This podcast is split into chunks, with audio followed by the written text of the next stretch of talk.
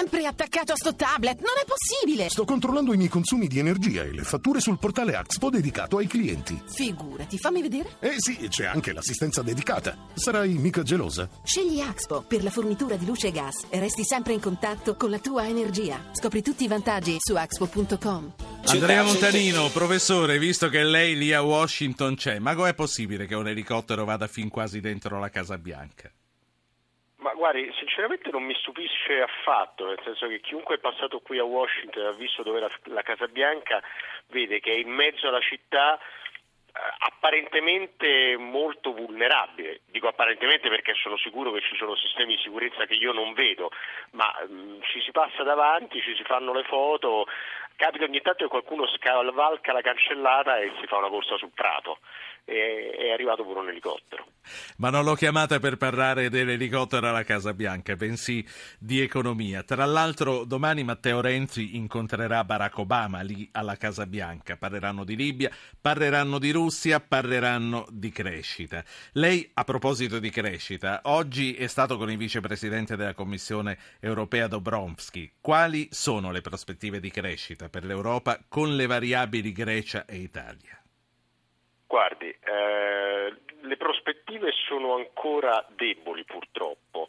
Se guardiamo un po' eh, i, i, grandi numeri che stanno venendo fuori in, in questi giorni, noi abbiamo che gli Stati Uniti sostanzialmente crescono a un tasso doppio dell'Europa, dell'Eurozona eh, e l'Italia un terzo dell'Europa, questo per, diciamo, per, per riportarci ai, alle, nostre, alle, nostre, cose di casa. Quindi l'Europa è ancora lenta, malgrado ci siano tutta una serie di elementi molto positivi intorno, che sono il, il basso prezzo del petrolio per, una, per un'area geografica che importa petrolio, eh, che sono la svalutazione dell'euro, quindi per economie esportatrici questo è un grandissimo vantaggio, e anche la politica monetaria della Banca Centrale Europea che riduce diciamo, il, prezzo, il prezzo del credito. Quindi abbiamo degli elementi positivi, ma purtroppo abbiamo una serie di elementi ancora di grande incertezza che sono più direi di geopolitica più che di economia. Quindi le minacce a sud dell'Europa, immaginiamo la Libia e quello che sta succedendo anche in queste ore, eh, le minacce a est, quindi i problemi con l'Ucraina, eh, e eh, le minacce, mettiamola così, all'interno dell'Eurozona con il, la grande incognita Grecia. Sì. Quindi tra... l'Europa sta ancora un po' arrancando. Professore, tra l'altro lei di questa Grecia che fa gola sia alla Russia sia alla Cina, che cosa ne pensa? Guardi, ehm, io penso che la Grecia sia, eh, dal punto di vista macroeconomico, un piccolo paese. Teniamo presente che la Grecia rappresenta circa il 2% del PIL eh, dell'area dell'euro, 2-3%, quindi sono numeri molto piccoli.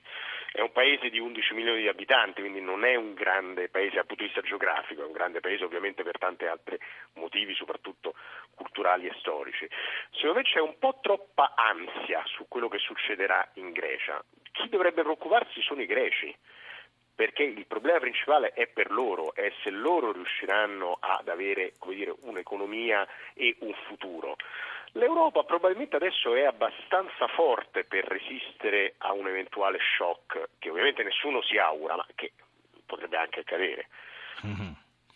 L'euro, eh, l'euro quale, eh, nel quale Prodi ci accompagnò ehm, vent'anni eh, fa e dal quale comincia un po' a distaccarsi anche con le ultime posizioni. Lei come lo vede? Che futuro avrà? Guardi, l'euro è un progetto eh, di lunghissimo periodo. Mm, noi dobbiamo pensare che l'euro è stato fatto per durare cent'anni, 200 anni, un periodo molto lungo, cosa che non è mai accaduto. Mm, la nostra lira è durata quanto? 60, 70, 80 anni, quindi qui stiamo parlando di una cosa che ha una prospettiva di lunghissimo periodo. In una prospettiva di questo genere possono esserci degli incidenti, mettiamoli così, possono esserci delle tensioni come quella che stiamo vivendo adesso con la Grecia, ma l'euro è una cosa che rimarrà nel tempo, quindi diciamo, io sono meno preoccupato sulla tenuta, sulla tenuta dell'euro eh, rispetto agli eventi diciamo, congiunturali. Credo che sia stata una cosa fondamentale, soprattutto per noi italiani, perché non dimentichiamoci che eravamo un paese che aveva inflazione al 10, 12, 15%, eravamo un paese con un una finanza pubblica assolutamente fuori controllo, diciamo fino alla, alla, prima metà degli anni 90, quindi l'euro ci ha dato disciplina, ci ha dato eh, più ordine e ci ha aperto un grosso mercato. Adesso voglio dire, chiunque di noi gira in Europa e non cambia i soldi, credo che lo apprezzi. Eh, qualunque azienda deve commerciare in Europa, il fatto di poterlo fare con la stessa valuta è un grande vantaggio. Quindi, sì, però 12, le... 12-13 anni dopo c'è ancora chi sta facendo i conti con degli stipendi che sono dimezzati, con un potere d'acquisto che è molto inferiore rispetto a quando c'era la lira. Eh, questo non per chi viaggia, non per chi eh, compra e vende, ma per chi comunque deve fare i conti col proprio lunario.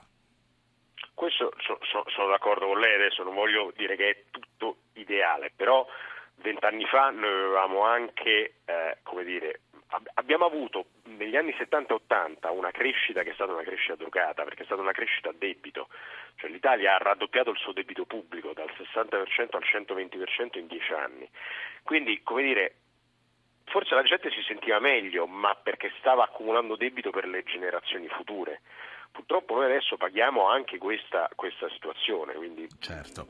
non Io... darei tutta la colpa all'euro. Allora, eh, voglio ricordare ancora una volta il nostro numero per chiedere di intervenire. Solo sms, il vostro nome e l'argomento al 335 699 2949. Segnatevelo sulla rubrica del vostro telefono cellulare perché accadrà che volete intervenire e non avete il numero a portata di mano. Ve lo ripeto, 335 699 2949. Eh, nella prima risposta lei ha citato eh, di passaggio due questioni che mi interessa approfondire con, con, lei, che sono innanzitutto il basso prezzo del petrolio e le sue conseguenze, e poi l'acquisto massiccio dei titoli da parte della Banca Centrale. Lei che scenari prevede per l'una e per l'altra cosa? Allora, partendo dal prezzo del petrolio, questo è uno degli elementi che anche il Fondo monetario ha messo in evidenza in questi ultimissimi giorni come un elemento diciamo, positivo per l'economia mondiale. Il prezzo del petrolio è calato intorno al 40-45% diciamo, negli ultimi eh, 12 mesi, quindi ha creato delle condizioni per i paesi che importano molto favorevoli. Questo avrà un effetto positivo sulla spesa dei consumatori di questi paesi e quindi sull'economia eh, in genere. Eh, come sarà il prezzo del petrolio in futuro non lo sa nessuno, io non mi azzardo a, a predirlo. Eh, ricordo che eh, un anno fa il Fondo Monetario aveva detto che tra i rischi che si potevano verificare c'era un aumento del prezzo del petrolio e dal momento in cui il Fondo Monetario l'ha dichiarato il prezzo del petrolio è crollato, quindi dire, non ci si può azzardare eh, in certo. previsioni. Eh, il secondo tema, quello diciamo, della politica eh, monetaria, credo che sia un'azione molto importante che sta già avendo i suoi effetti sull'inflazione, per portarla un pochino più su.